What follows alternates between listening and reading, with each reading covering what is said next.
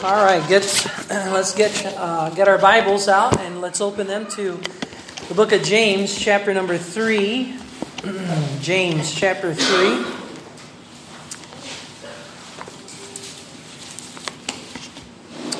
James chapter 3, uh, at babasahin natin ang verse number 14 hanggang verse number 16. We'll just look at the first parts of this.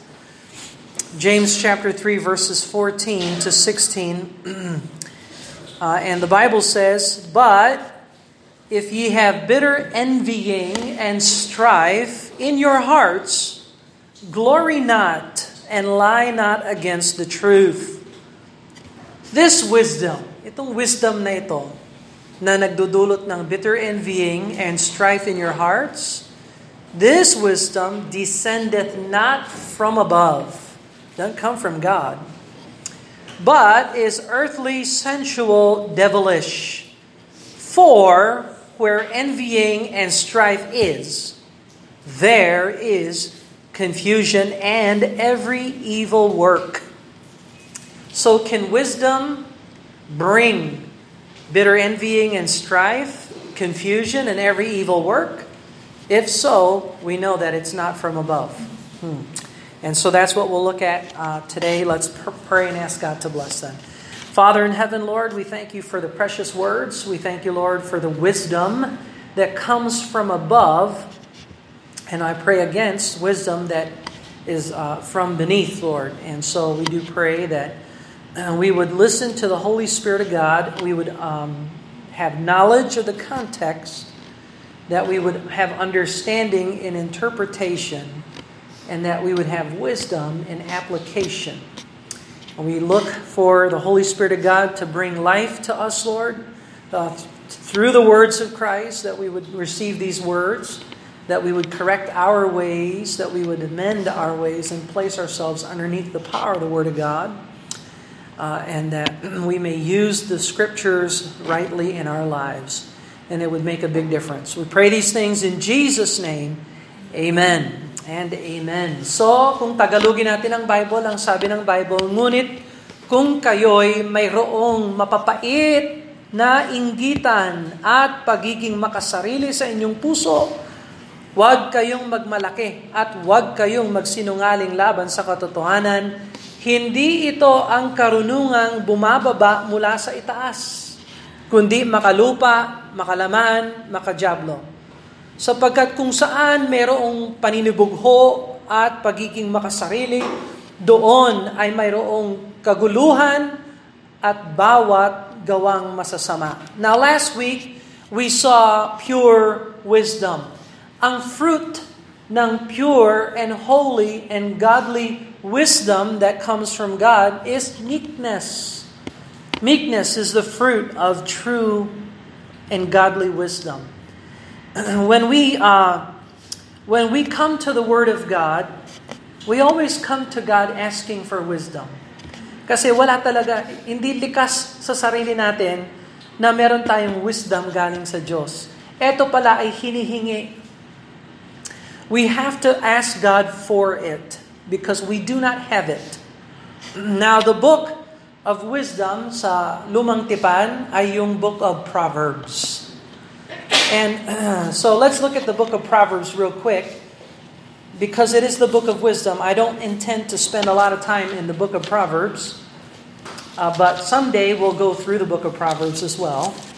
but for now, just to take a look at the first few verses of Proverbs. Tingnan natin ang chapter 1. Proverbs chapter 1, the Proverbs of Solomon, the son of David, king of Israel. Now, just to give you an idea, yung wisdom ng mundo ay hindi katulad ng wisdom na nanggagaling sa Diyos. Do you know na merong mga nagbabasa ng Bible na china-challenge nila kung si Solomon talaga ba ang nagsulat ng Book of Proverbs? Kamangmangan, it's the dumbest thing on earth that And you could tell that that was wisdom coming from beneath to say, to challenge, did Solomon write the book of Proverbs? You know, and, and I, I, can, I can show you exegetical commentaries, commentaries written by biblical scholars These are scholars na hindi alam kung sino ang nagsulat ng Proverbs. At wala nang mataas na mangmang na katulad ng ganon. That's the height of folly. Kasi sinabi sa verse 1, the Proverbs of Solomon. it says it right there, the Proverbs of Solomon. Now, I'm sure there's many Solomons in the world, I'm sure. But is the this Solomon is the son of David. Well, that kind of narrows it down. You think? And then it says the king of Israel. Well, I wonder what Solomon was the son of David that actually ruled in Israel. I, I, don't think there's a lot of people like that. There's only one that I could think of. Well, that one was the one who wrote this. Hello? You see, but if you if I take you to these exegetical commentaries, talagang china-challenge nila. Did Solomon really write this? Verse number 2, to know wisdom and instruction. So binigyan tayo ng book ng Panginoon para matuklasan natin, matutunan natin ang wisdom and instruction to perceive the words of understanding. So meron tayong mga words dito. Knowledge, to know. That's knowledge. Wisdom, karunungan, kaalaman na gamitin yung knowledge na alam natin. And instruction. Ah, ang Bible pala ay book of instruction. Yes, the book of Proverbs, but the entire Bible is a book of instruction. At dito, nalilinlang na ang maraming mga Christians and churches. Bakit tayo nag-aaral ng salita ng Diyos? Para matuklasan natin ang mga instruction ng Diyos sa buhay. And so, talagang pag nag-aaral ka ng Bible, um, palaging asahan mo na iko-correct ka ng Bible. At tuturuan ka ng Bible. Gagabayin ka ng Bible. We are not here to look for inspiration. We are here to look for instruction. Now, inspiration comes, joy comes, uh, the Word of God becomes sweet when we submit ourselves to the instruction of the Word of God. Doon lang nagiging matamis ang salita ng Diyos sa pagsunod natin sa instruction ng Panginoon. And to perceive the words of understanding. Pinaperceive siya, tinitingnan siya, pinagmamasdan siya, pinag-iisipan siyang mabuti. We are perceiving the words, words. Hindi thoughts, words. Kaya dapat uh, maging mahusay tayo sa words ng Panginoon. Sa New Year, I want to teach you the words. Kung paano pag-aralan ng English ng King James, kasi iba ang English ng King James. Kung paano um, tingnan ang Hebrew at saka tingnan ang Greek. I want to take us in a different level sa pag-aaral ng salita ng Diyos. So, but you be faithful, maging faithful lang. Maging faithful. Lalo na sa uh, Bible class, sa 10 o'clock Bible class. Kasi, uh, gagamitin ko rin yung 10 o'clock sa pag-aaral ng salita ng Diyos. At ipapakita ko sa inyo kung paano gamitin yung English, yung Hebrew, at saka yung Greek. Why? Why? Napakahalaga. Why not? Why should we learn these things? Kasi sabi dito, perceive the words So, mahalaga ba ang words? Yes. And the more you know the words, the less na pwede kang lokohan ng tao. You need to know the words. And it says the words of understanding. So yung understanding, yung, um, ano ba yung understanding sa Tagalog? Ha? Um, naintindihan, naunawaan. Yes. Na maunawaan natin. So, Merong mga words na dapat knowledge, alam natin, understanding, maunawaan natin, and pangatlo, wisdom, na ilagay natin sa buhay natin. Okay? So, uh, every time you read the Bible, you look for these three things. You look for knowledge. What am I reading? You look for understanding. What does it mean? And you look for wisdom. How do I apply that to my life? And so, pag nakuha mo yon, makukuha mo yung, yung wisdom na nanggagaling sa Diyos. So, so let's look at, balik tayo sa book of James. And that is page 1045 sa sample Bible, 1045. Uh, at nasa 1046 na rin tayo. Titingnan natin itong tatlong verses, 14, 15, and 16. And so, uh, today, I want you to see na meron palang wisdom na nanggagaling sa ilalim. Hindi sa taas, kundi sa ilalim. And uh, what are the fruits of this ungodly, unpure, unrighteous wisdom? And so, first of all, wisdom that is not from above. Wisdom that is not from above. And the fruits of it. So, unang-una sa lahat, pag ang prutas na lumalabas sa buhay mo ay bitter envying. Bitter envying. Now sa Bible, bitter envying, ibig sabihin, yung mapait na pagkaingit. Yung mapait na pag-inggit, na nakakaingit. Uh, bitterness produces more bitterness. Ang mapait na espiritu, mapait na puso, ay nagpo-produce ng mas marami pang kapaitan sa buhay. Bitterness produces more bitterness and it tends to embitter more. It tends to become more bitter. The idea of bitter envying is strong resentment. Strong resentment. Ang resentment sa Tagalog, sama ng loob. So yung mapait na espiritu, yung mapait na puso, namumunga ng mapait na na prutas, namumunga ng masaganang sama ng loob. And it produces more. And it produces jealousy, kaingitan, pagseselos, against someone.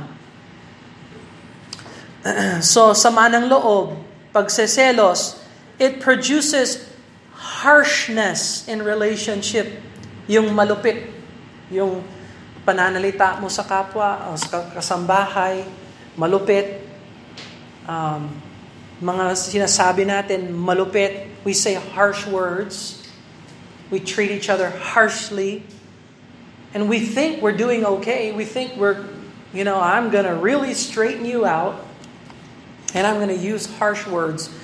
These are fruits of wisdom that is not from God. This is wisdom from beneath. Meron pa, hindi lang bitter envying, merong strife. Ano yung strife sa Tagalog? Alitan. Alitan. Division. Strife. Pwede ba mangyari sa isang church na magkaroon tayo ng strife sa church? Can we have alitan sa church? Is that possible? Yes. Tingnan mo ang prime example ng New Testament, 1 Corinthians chapter 3. Page 982. 982. 1 Corinthians chapter 3 verse number 3. There's an example, a, a primary, unfortunately, a primary example of strife in a local church. 1 Corinthians, which by the way, the only church in the Bible is a local church. Just so everybody knows that. There's no such thing as an invisible, universal, mystical, Protestant, Catholic, mystical body of Christ. Um, there's no such thing as a mystical school. There's no mystical bank. There's no mystical land transportation office. Pero pagdating sa church, merong mystical church. That is the dumbest thing on earth. There is no mystical church. There's only a local, organized assembly of baptized disciples. And so, but when it comes to 1 Corinthians chapter 3, verse 3, sabi dito, For ye, second person plural, kayo, ibig sabihin, corporate, kayo. This is speaking to the church at Corinth. For ye, Corinthian Baptist Church, for ye are yet carnal. You're still behaving as though you're not saved. You are yet carnal. Yung, yung ginagawa ninyo ay parang hindi kayo saved. Nako, napakatinding rebuke galing kay Paul sa Church of Corinth na tinanim niya. This is from their church planter. This is from their missionary. And he calls them carnal. Naku, ang bigat ng missionary na itong si Paul. Tinawag niya silang carnal as though they are not saved. Now they are saved, they just act like they're not saved. They act carnal. For whereas there is among you envying, oh, we looked at that already. Pagseselos, pagkaingit, and strife. There's yun yung alitan, strife, and divisions. Are ye not carnal and walk as men? Anong diferensya ninyo sa mga hindi saved? Sila rin, may alitan, may inggitan, may pag-aaway, may division. Ah? So, uh, it should not be in the house of God. Now, let me ask you a question. If it's possible to have division in the church, is it possible to have division at home, in the house? Yes. Is it pleasing to God if there's division in the church? No. Is it pleasing to God if there's division in the home? Husband, wife fighting, father fighting child, mother fighting child, child fighting mother, child fighting each other. Division, strife, envying. Envying, oh, I wish I had that. I wish I will never be happy until I have this. That's envying, that's strife, and it's not pleasing to God. let's go to the book of wisdom, Proverbs chapter 3, uh, page 572. Page 572. Kaya pansinin ninyo yung gawa, yung isip ninyo, kung ang bunga ng ginagawa ninyo ay envying and strife and division, hindi siya makajos. Hindi yan galing sa Diyos. Yung kaalaman na yan galing sa ilalim. Proverbs chapter 3, uh, what does God's book of wisdom say about it? Proverbs chapter 3, verse number 30, page 572 sa sample, 572. Proverbs chapter 3 and verse number 30. Proverbs 3:30, strive not with a man without a cause, if he have done no har- thee no harm. Pabayaan nyo yung tao kung hindi ka naman niya hinahamak pabayaan mo siya. Huwag kang makisa, makisabak sa tao. Manahimik ka na lang. Lalo na kung hindi ka naman ginagambala ng tao. Now, is that wisdom? That's wisdom from above. You, you know what? You, you can make your life a whole lot easier when you don't stick your nose in somebody else's business. Amen. Lalo na sa Facebook generation alam mo yung Facebook generation? Palagi kang tumitingin sa bakod ng iba. What are they doing? Uh, look at that. Shut your mouth, button your lip, and stay out of everybody else's business. Amen. That's some good advice. that's the Hardecker inspired version. HIV. Nako. Das, parang hindi tama, no? Parang may mali doon, no? HIV. but, but the, the, the wisdom of Scripture, go over to Proverbs chapter 17. But I'm telling you, life would be a whole lot easier when you don't stick your nose in somebody else's business. Chapter 17, uh, Proverbs chapter 17, verse 19. Proverbs 17, verse 19. Uh, he that loveth transgression, uh, he loveth transgression that loveth strife. Oh, and he that exalteth his gate seeketh destruction. Yung ma- mga gustong magkasala, ang paborito nila sa buhay ay magkaroon ng alitan So likas na sa sarili nila yung pagmamahal ng mali, kaya gumagawa ng mali. And so there's some wisdom there. Uh, uh, some people are just used to fighting. Screaming, yelling, and fighting is a habit that you can develop. But you need to kill that habit. Turn off wrath. Turn away from wrath. And confess it before the Lord and do not return to it. Proverbs chapter 18. Proverbs chapter 18, page 584. Proverbs chapter 18, verse 6. Proverbs 18 verse 6, A fool's lips shall enter into contention, and his mouth calleth for strokes. So a fool's lips enter into contention.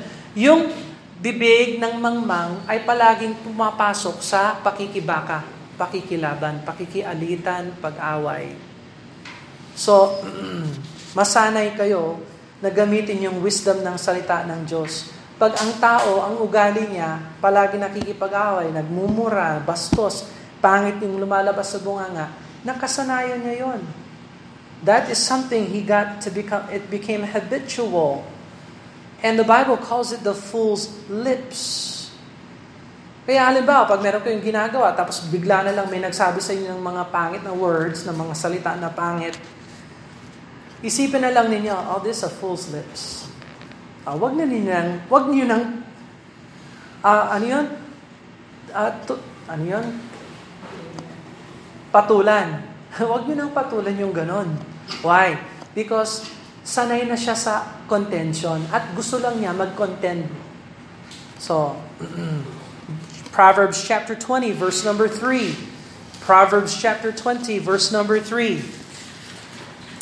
It is an honor for a man to cease from strife. Ha? Marangal sa isang tao ang tigilan, ang alitan. So, extinguish the strife in your heart and you will no longer look for strife. Uh, Proverbs chapter 25, verse number 8. Proverbs chapter 25, verse number 8. Page 591. Proverbs 25, verse number 8. Go not forth hastily to strive. Huwag kayo magmadali para sa alitan. Lest thou know not what to do in the end thereof when thy neighbor hath put thee to shame. Naku, nakakahiya. Eh, yung Lalabas ka sa bahay, makikipag-away ka, tapos ikaw lang pala ang mapapahiya. That's embarrassing. That is a shame. And so the wisdom of God is saying, go not forth hastily. Don't be too hasty in your actions. Otherwise, you might be put to shame. uh, Proverbs 26, 21. Proverbs 26 and 21. As coals are to burning coals and wood to fire, listen to this so is a contentious man to kindle strife. Ah, kung walang mga, ah, ano ba yung tawag doon sa kahoy? Kung walang mga kahoy na, ano yung dry? Ano? Yung mga, yung uling, kung wala, yan, yung mga, kung walang panggatong o uling, hindi pwedeng sindihan at magkaroon ng apoy. So, in essence, ang sabi ng Bible, i-check na ninyo yung spirit ninyo na huwag kayong magkaroon ng mga ganong klaseng spirit para pagdating ng pagdating ng pangit na pangit na pangyayari, walang pangit na reaction ang manggagaling sa iyo. Dahil ininingatan mo yung puso mo. You see that? So, this, this deserves to be studied and reviewed and to be reminded. But this is the wisdom from God. So, bitter envying and strife comes from bad wisdom or earthly wisdom, wisdom from beneath. Isa pa, sa uh, James chapter 3, namumunga rin ito ng confusion. You see that in verse number 16. Verse 16, chapter 3, verse 16. Wherefore, where, for where envying and strife is, there is Confusion. So, confusion. Ang ibig sabihin ng confusion, yung, um, uh, ano ba yung confusion? Um, kalituhan. And there's also, uh, uh, kasama na rin dyan yung tumult, yung pag malakas ang ingay, nalilito ka, hindi, hindi mo naririnig yung dapat mong gawin, hindi mo naiisip yung dapat mong gawin dahil yung ingay napakalakas. That's the result of confusion. Yun ang confusion na pinag-uusapan dito. so, uh, 1 Corinthians chapter 14. Tingnan mo ang 1 Corinthians chapter 14. Saan ang gagaling ang confusion? Sa Diyos ba? Well, sabi ng 1 Corinthians chapter 4 verse 13, page 990 sa sample Bible 990. 1 Corinthians chapter 14 verse 33. Notice what the scripture says here. For God is not the author of Confusion. Same word. Tumult. Noise. Confusion. God is not the author of confusion. So if God is not the author of confusion, who is the author of confusion? Naturally, it is the devil. All right, so uh, avoid bitter envying, avoid strife, avoid, avoid confusion, and one more, avoid every evil work. These all comes from bad wisdom. Hmm. Every evil work. Uh, maaari kang gumawa ng evil work sa church, maaari kang gumawa ng evil work sa bahay, maaari kang gumawa ng evil work sa lipunan, maaari kang gumawa ng evil work sa eskwela, maaari kang gumawa ng evil work sa opisina. Kahit saan ka pumunta, maaari kang gumawa ng evil work kung hindi mo pinupuno yung sarili mo ng wisdom galing sa Diyos. Now, palaging gusto kang impluensyahan ng wisdom. Ang question, wisdom ba ng Diyos o wisdom ba ng mundo ang pinapayagan mong ipasok sa puso mo? You have to decide that. so, balik tayo sa James. Now, pag nagbabasa tayo ng Bible, palaging hinahanap natin yung verb or yung in, uh, uh, uh, imperative or yung command. Okay? So, every time you read the Bible, you always look for the command. Because the command tells you what to do. I mean, it's not like you're going to read the Bible for nothing. You want to read the Bible for instruction. So, What is the imperative? Ano ang command sa binasa natin? Magmula 14 hanggang 16. Tingnan natin. But if ye have bitter envying and strife in your hearts, glory not. O, nasa negative. Wag daw mag maging ano ito, uh, glory not.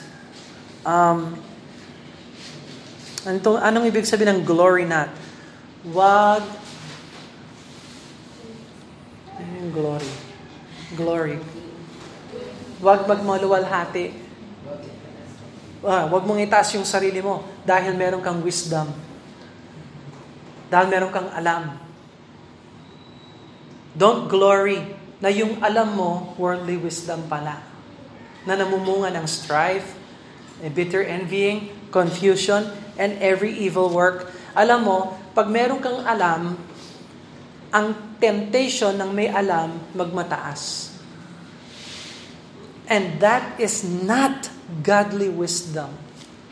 Hindi tayo, hindi ako nagtuturo ng salita ng Diyos dahil meron akong alam. At kayo ang makikinig sa alam ko. No, that is worldly wisdom. Ang godly wisdom is, wala akong alam. Pumunta ako sa salita ng Diyos. Pinag-aralan ko ang salita ng Diyos nakita ko ang liwanag ng salita ng Diyos, nagpasakop ako sa salita ng Diyos, at ngayon, dadalhin ko yung alam ko na salita ng Diyos at ituturo ko sa inyo para makita rin ninyo ang liwanag ng salita ng Diyos at magpasakop tayo sa liwanag ng salita ng Diyos. Wala nagmamataas sa atin. Never sa iglesia o sa simbahan na magkakaroon tayo ng priestcraft or pastorcraft.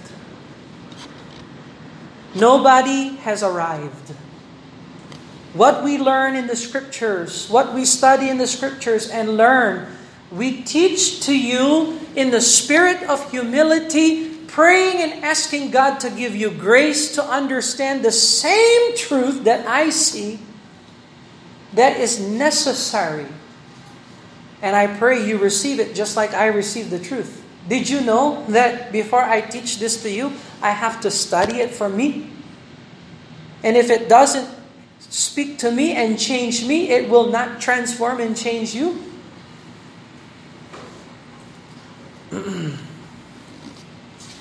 And furthermore, that means nobody should glory. There is nothing to glorify yourself about. And if anything else, dapat matandaan natin, lahat tayo ay estudyante ng salita ng Diyos. We are learning, we are here to learn the Word of God.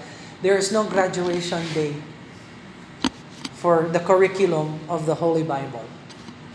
Wala. Now, in June next year, makukuha ko na yung MDiv. Tapos pag na, nag seven courses na lang, makukuha ko yung D, Doctrine of Ministry, ay doctrine, doctorate. Pagkatapos nun, Doctorate of Theology. Wala na. Nakuha ko na yung pinakamataas sa academic. Pero alam mo, excited pa rin ako. Kasi, pag nakuha ko na yung pinakamataas, babalikan ko ulit yung umpisa. Para makapag-aral ng salita ng Diyos. And that is something that I personally desire. Why? Because I'll never graduate from being a student of the Word of God. And neither should you. Neither should you. Dapat every Sunday you come with the idea of, Lord, teach me from your Word. Teach me. Instruct me. Correct me. Reprove me. Edify me in the Word of God. Tapos hindi lang Sunday, dapat Monday, tomorrow. Ano yung plano ninyo? Paano magbasa ng Bible? Tingnan nyo ha. Every Sunday, meron tayong study notes. Pwede kang kumuha ng isang point dyan for Monday. Another point for Tuesday. Another verse for Thursday, Friday, Saturday, Sunday. At isa lang yan. Napakarami nating notes. Baka next year, dapat whole punch ko na lang ito. Para may notebook. Tapos pagtapos na yung isang taon, nakuha mo yung notes, bigyan ko kayo ng prize. Nako. 2023, Volume 1. Pag may kulang, wala na ha. You fail. biro lang. I'm just joking. But, Learning the Bible humbles us. Wala tayong ipagmamataas. Wala tayong alam. Ka sa sarili natin. Nako, did you know that you, did you know that learning what you know, did you know that what you know is 99% borrowed? 90% borrowed pala. so we we are not smart on our own. We don't have wisdom in our own. Uh, we need God to give us His wisdom. At ang maganda dyan, pag humingi ka ng wisdom sa Diyos, ibibigay talaga sa iyo ng Diyos. Wala siyang ipagkakait sa iyo. Alright, glory not in your carnal wisdom. And ito yung pangalawang command. And lie not against the truth. Huwag ka magsinungaling. So, merong talagang tao, nagpo, they profess to be wise, but they are fools. Ganun talaga ang tao. Let us not be that way. Okay? so, that's the two commands. They're placed in the negative. Glory not and lie not against the truth. And so, sa mga churches ngayon, pinagsisikapan nila na wag maging negative. You know, Brother RJ, yung mga evangelical churches, talagang tinuturuan nila yung mga preacher boys nila, wag mag, maging negative. Ngayon, yung command nasa negative, yung dalawang command. Ano kayang paikutan nila yan para hindi yan lumitaw ng negative? I don't know how they do it. But they're not to honor the Word of God because the Word of God is in the negative here. See? So, it's definitely done. That's for sure. All right, number three. Last tatlong descriptions ng wisdom na hindi galing sa taas. And so James gives us three descriptions, three sources of the wisdom that is not from above. Well, it's not from above. Where does it come from? One of the places it comes from in verse number 15, it says, This wisdom descendeth not from above, but is earthly. Earthly. Okay? So, ang focus ng wisdom na ito ay hindi galing sa Diyos, kundi galing sa mundo At ito ay hindi makajos. This is earthly wisdom. So, sa tatlong kaaway ng Kristiyano, ano yung mga kaaway ng Kristiyano? Satan, flesh, and the world. Ha? Kamunduhan. Yung wisdom pala na nanggagaling sa mundo, kalaban ng Kristiyano. It is, it is our enemy to be earthly. Yung kaalaman na limitado lang sa mundong ito. So, dito ako na dito ako nanghihinayang talaga sa mga rami. Kasi ang pananaw nila, ang perspective nila sa mundo lang. They never stop and think about the perspective of God. O their perspective of the Word of God. Kaya maganda ang Word of God kasi yung pananaw natin kinokorek at inaangat mas higit pa sa mundong ito. We see God and the things of God. We don't derive wisdom from the world. We exceed that with the Word of God. Pangalawa, sensual. Ano yung sensual? Flesh. Flesh. You could say natural. You could say carnal. You could say feeling-oriented. Yeah? That's sensual. It makes me feel good.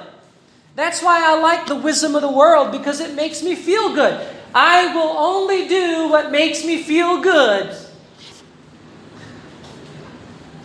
You know why people cuss and shout and yell and scream? It makes them feel good. That is sensual wisdom. Sensual wisdom. Matuto tayo na wag kumilos sa feelings. Lalo na mga kabataan, gawin ninyo ang dapat gawin, yung tama. Huwag niyong gawin yung gusto niyong gawin. Ayaw kong gawin ito.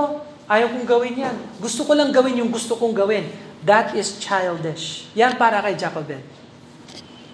Pwede pa si Jacobed doon kasi bata. Pero habang tumatanda yung bata, natututunan niya na gumawa ng mga bagay na ayaw niyang gawin. Kasi ang buhay,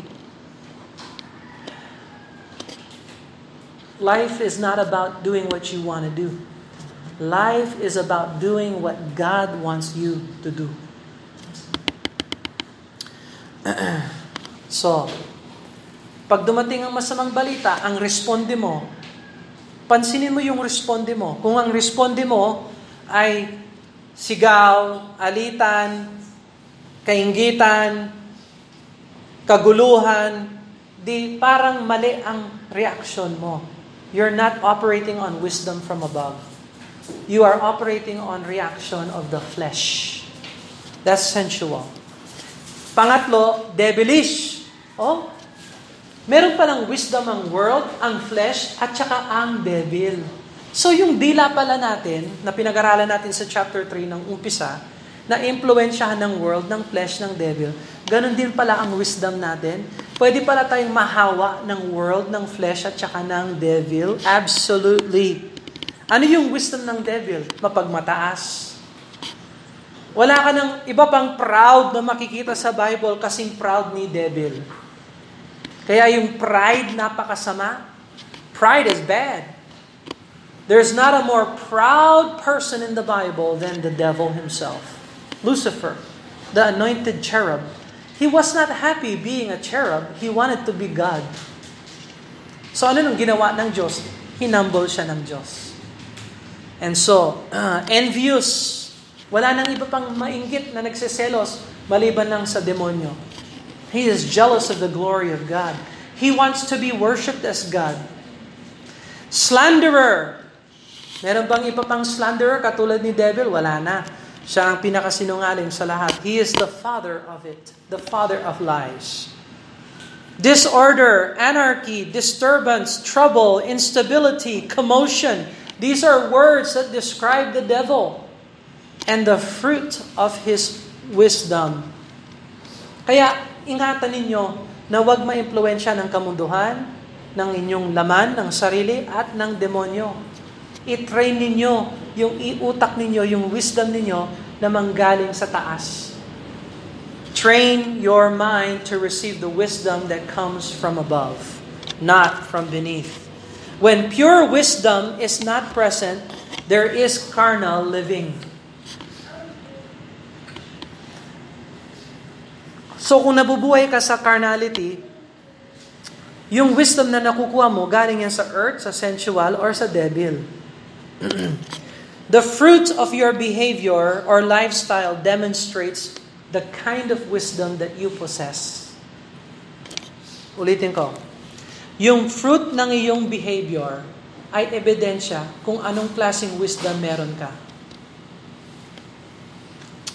Kung yung fruit ng buhay mo ay mapakumbaba at tumatanggap palagi sa salita ng Diyos, you have meekness of wisdom.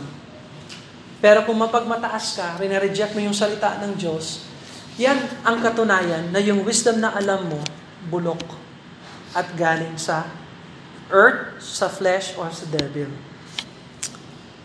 If you don't ask God for His wisdom, the world, the flesh and the devil is always ready to bring you their wisdom. So kung hindi ka humingi ng wisdom sa Diyos, handa ang demonyo at ang mundong ito at ang iyong laman na kumuha ng wisdom galing sa ilalim. Remember that. and so every day, ask God for His wisdom. At kaya everyday dapat nasa salita tayo ng Diyos. Hindi sapat yung linggo lang ang exposure mo sa salita ng Diyos. You need more. And nawa tulungan tayo ng Diyos. So, yung iba, naugalian nila, bumasa ng Proverbs a day. You know, some people read a Proverbs a day and it's perfectly fine. Because usually in one month, there is 30 days, 31 days. Is that right? Usually 31 or 30. Oh, Proverbs has 31 chapters. At Book of Wisdom pa naman ang Proverbs. So kung gusto mo, every day, halimbawa, today is December 11, babasahin ko Proverbs chapter 11. Bukas, December 12, babasahin ko Proverbs chapter 12. Tapos, kukunin ko yung mga principles ng salita ng Diyos na pwede kong kunin at i-apply ko sa buhay ko. Oh, may prescription na kayo kay Dr. Bill. Ha? Proverbs, kada araw, magbasa kayo ng Proverbs kada araw at isa buhay. Yan ang prescription. Okay? Yung may, may sakit, ha? Lahat tayo may merong konti. Let's pray. Father in heaven, we thank you, Lord, for the wonderful words of life. We thank you, God, that we don't have to be confused. We don't have to live in strife. We don't have to envy. And we don't have to be bitter. And we don't have to have every evil work. We don't need to accomplish any of that. We thank you, Lord, that we're not locked into the evil uh, of uh, this uh, earthliness, the evil of sensuality, and certainly we're not under the trap of the devil because of Jesus Christ. So, Father, I pray you give us your wisdom. Help the wisdom from above to take over our, our hearts, our, our heads. Help us to live in light of the Word of God and apply that to our lives. Lord, strengthen us in your Word, I pray, that we may not be confused and sensual, we may not be devilish, and may not be earthly and carnal, be bitter and envying and strife and divisions, Lord. Help us to be united. Help us to love you. Unite our hearts to Jesus Christ and help Him to be our captain. Help us to follow in submission to Him instead of our flesh and the devil in the, this world. We ask these things in Jesus' name. Amen and amen.